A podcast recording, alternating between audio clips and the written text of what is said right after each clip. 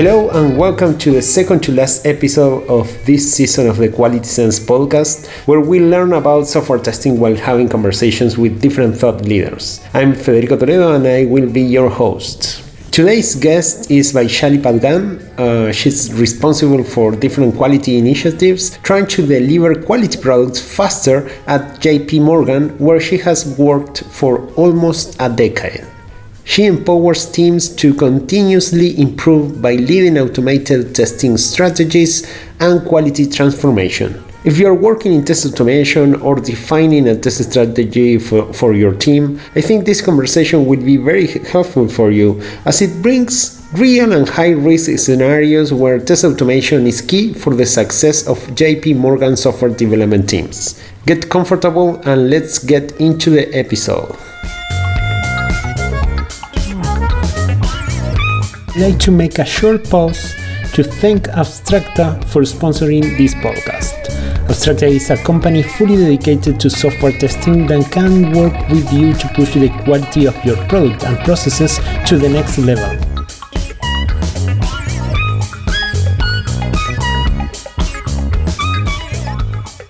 Hello, Vaishali. It's I'm so glad to have you here in the show. Welcome. How are you doing today?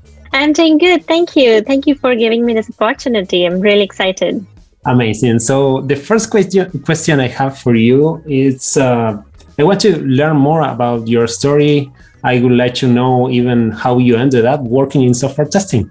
Yeah, I've been in this software industry for almost 20 years. Um, I started working as a software developer right after college. Um, and in my career, I had worked with different roles. I worked in various fields, small firms, large firms. I worked at a technology company, which was very good for the career growth because you get to learn a lot being technology focused. Um, I joined a startup like a travel portal for a short while because I love to travel but then soon I realized that employees are not expected, especially software developers, they don't get to travel to fix code on a beach. So eventually, uh, I joined JP Morgan around uh, nine years back. I love the complexity involved with finance, and there's always something new and new roles and new line of businesses that support that it supports. Um, in my current role, I am leading the quality um, and driving quality initiatives. My job is to enable teams deliver quality focused products faster. So that that summarizes my job here. Oh, uh, being a um, testing professionally in a company dedicated to the finance sector, I guess there are so many challenges uh, around there. So today we wanted to to talk specifically about test automation, and I think this is part of uh, a, a, way to deliver uh, products with good quality and faster, as you were uh, as you just mentioned. And one of the questions related to that to start talking about the topic is: Is it possible to work in an agile um, team successfully without considering test automation in, as part of your test strategy? What's your experience? It is possible if it is a one-person team Hmm. so I don't think that's going to be a team anyway. But if there is more than one person, there is always a need to collaborate and communicate. And if you have end users, their expectations are set. You are trying to build something as a part of a team. And Agile helps you to deliver what was promised. And then test automation ensures that it works every time and it is delivered faster and works perfectly. So it's it's they complement each other. It's not one is better than the other, or they are actually supporting and helping the success. So test automation would actually go hand in hand with agile. So if you have a team more than two people, you definitely need both of it. Do you remember when you started with your team to work in test automation? It was since the beginning, or it's something that you adopted after the experience in only with manual testing? So uh, when I moved from a software developer, and then I was more curious, I wanted to be more from you know understanding like what their users are trying to do and how how to support them better, how to deliver better products. So that itself shifted me towards being more from the quality automation side, where you're close to development, but at the same time you are getting the bigger picture of what's the outcome that you're looking for and not specifically just limiting on what is delivered what needs to be produced or what's going into the release this this this release so for me, um, I had the experience of working in automation, but when I joined the firm, it was mostly a QA organization where there was dedicated QA teams and manual testers who were driving testing later in the phase. But uh, lucky for me, and then the organization as such did value and did see the change coming through, which means that if we wanted to move faster, we cannot have a separate team testing towards the end of the release, but they wanted to move testing left. That's where the shift left happened and where the I've trained quality engineers who are manual testers how to write code or how to understand and read code. And I've also trained developers how to test because they come from totally different mindset and having that balance within a team definitely helps. So I think moving from manual testing to automation testing, it is a shift and a mindset shift and a culture shift, but it's always, you know, trying to get better and faster and more stable applications. Wow, I, you mentioned many things that I really liked uh, because it, you are talking about combining different skills. You are talking about having a balance. You are talking about teaching the missing skills in uh, in developers, I would say, or the the, the but, but a skill that is very useful for them when they are developing, which is having kind of a testing mindset, and also try to teach uh, and train testers with the development skills so they can also do a better job automating right uh, mm-hmm. that's that's amazing so i've seen many companies failing with their efforts to do test automation or to implement test automation according to your experience what which are the most common reasons that make automation fail so the main challenges that you face when you're trying to do automate is going to be more on like expertise and execution. Either you don't have the right tool to do your automation or you don't have the bandwidth or you don't have the priority to do the automation. And and a lot of times teams assume that it's like a it's like a magical tool that you can bring in and it's going to do everything for you on day one. And that's where the expertise comes into picture. It's not about the fastest tool which is giving you the right test to run or the maximum number of tests to run. It's more about the, the type of test you're running and also what you're testing. So it's not just about the tool, but it's also what are you asking the tool to test? That's actually very important. And that only comes with experience. You have to have the right mindset. And that's where I really admire when people are trying to break the system and they are able to. They won't stop until they break it. so mm-hmm. you definitely need to have some testing mindset for that. And also on the execution side, like those teams who do have it set up and they have probably have automated test frameworks running for over the years but eventually at some point it's going to become more complex it's going to be more unstable because you now have thousands and thousands of lines of code that's running for every release and it will break at some point. And we don't realize that um, that when we have some flaky tests we say oh i know why it is failing. Um, just ignore that and then it always fails and then let's move on to the next one. By saying that you're actually asking them to not have confidence in your test. So if it is breaking, if it is failing, you either fix it or you delete it. So that is the execution side. You have to have that expertise and execution to ensure that you're building the right tool. And when you're executing it, you're still continuing to maintain it the right way. Yeah, it's better to have less tests that are, are useful than tests that are lying to you or giving you results that are confusing or you have to explain. This is uh, saying that it's uh, something is wrong but actually we shouldn't be, be paying attention to it. So yeah mm-hmm. absolutely. Absolutely. And then the 80-20 rule definitely works on execution. Like you only have like 20% of your tests should cover 80% of the functionality or the complex scenarios. You don't have to have 1000 tests testing every possible scenario. If you look at what's complex, what's important, what's more risk, then that is the flow that you need to validate every time. And then the test, if they're failing for a certain reason, you know that if it's important or not. Okay. And uh, I understand that you have starting with the test automation in your team. So for those people listening to uh, to the podcast uh, now, what what advice could you give them or what things they should take into account for their test strategy to start with test automation? So the number one is um, start small but smart. So you don't have to build the entire 100% automated test suite on day one. You have to build the whole, you don't have to target to build the whole thing.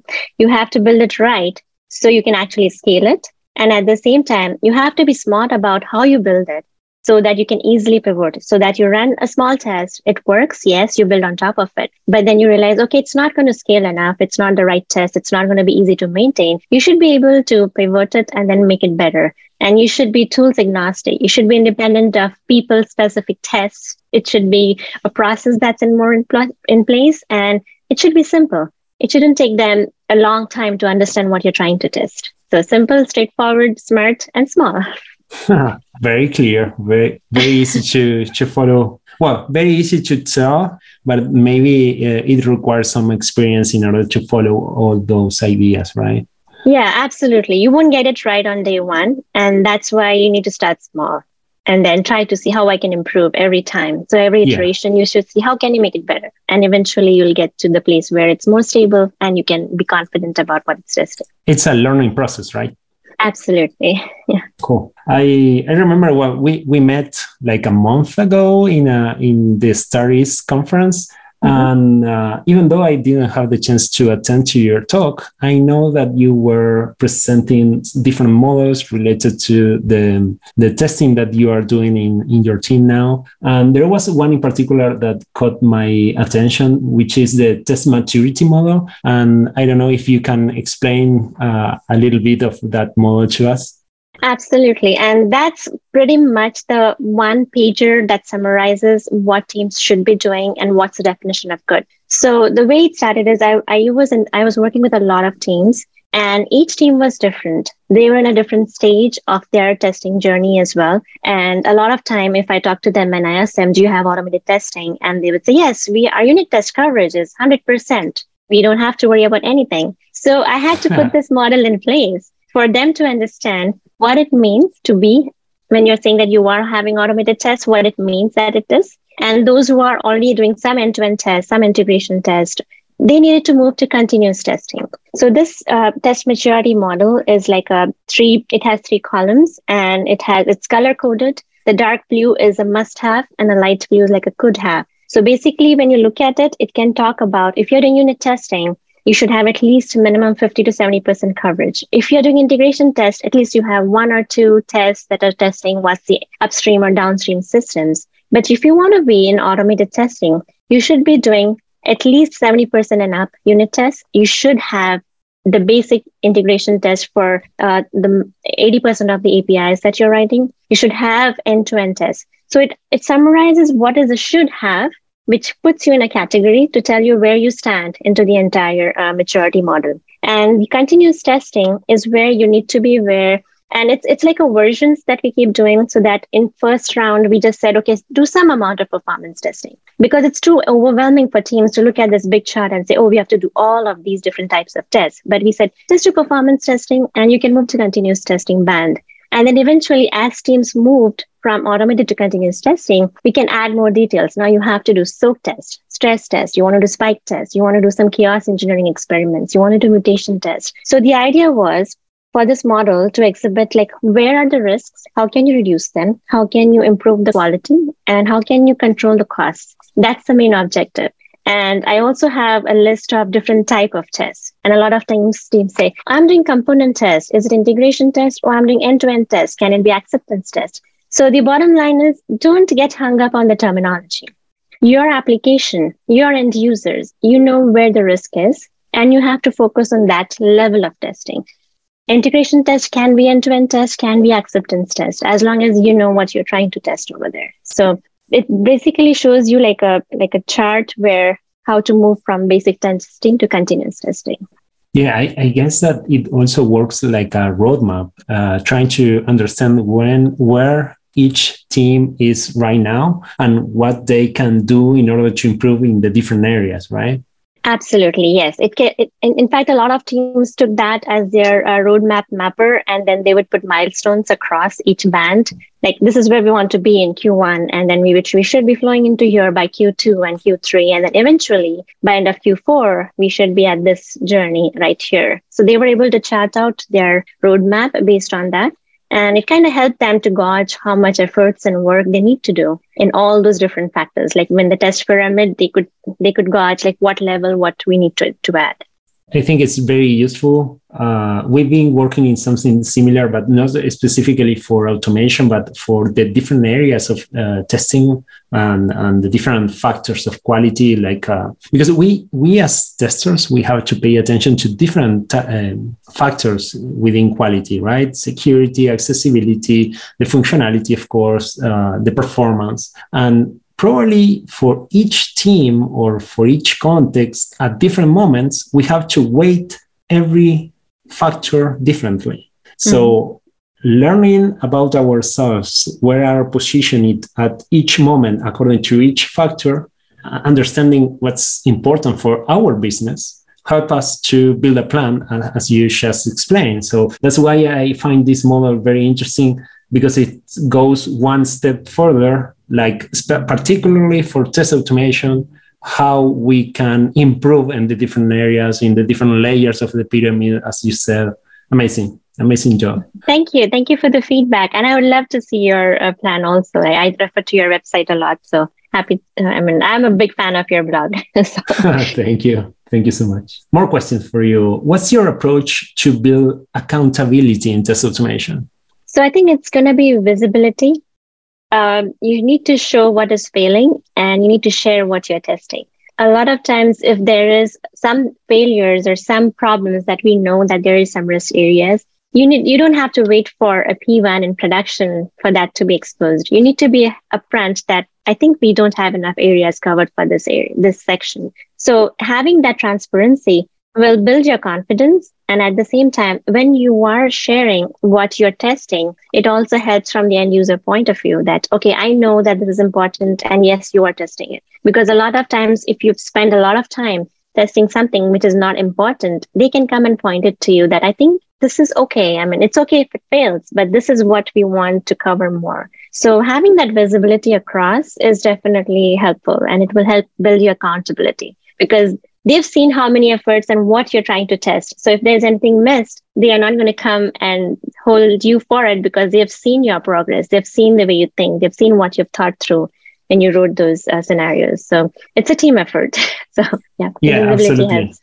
I think we we we always uh, have this challenge how to show our value, right? How to show what we are doing and trying to make other people, other roles, other um, the decision makers understand that in order to continue investing in the in in the activities that we should be carrying out, right? Mm-hmm. Yeah, and it, it's not on day one that you can show the value, and that's where the challenge comes. It's the it's a it's the end result can be seen maybe six months down the line also. So you have to have them know that upfront that you won't see the change today or tomorrow if you implement it. It's going to be adding up to your six month milestone.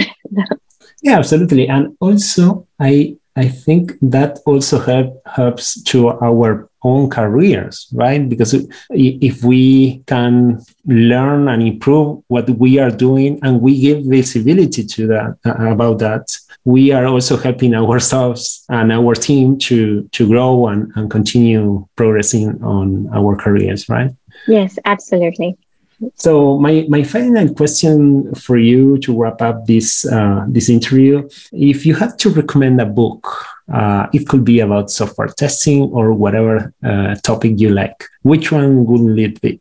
Uh, there's this book about Accelerate uh, that we've been reading. It talks about how to have metrics that matters. It talks about the different DORA metrics. So uh, it shows you how you can add value. So it's difficult to measure automated testing because you know if there is a bug in production that doesn't mean everything is failing and that's not the only way you can quantify how the quality is so that's a good book uh, which talks about um, you know what are the different ways you can analyze uh, the stability and quality of an application i will share the the link to the book in the episode notes. It's a great book. Uh, I also really like the the way it's written because it's uh, it, it has a lot of data to support all everything that they they share in the in the book.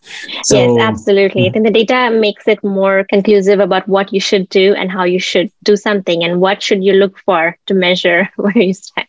Yeah, exactly. So, Vaishali, thank you again for accepting the invitation to participate in the in the podcast. It, it, was great to listen to all your experience and all your thoughts about this automation and everything. Uh, and I hope to see you soon.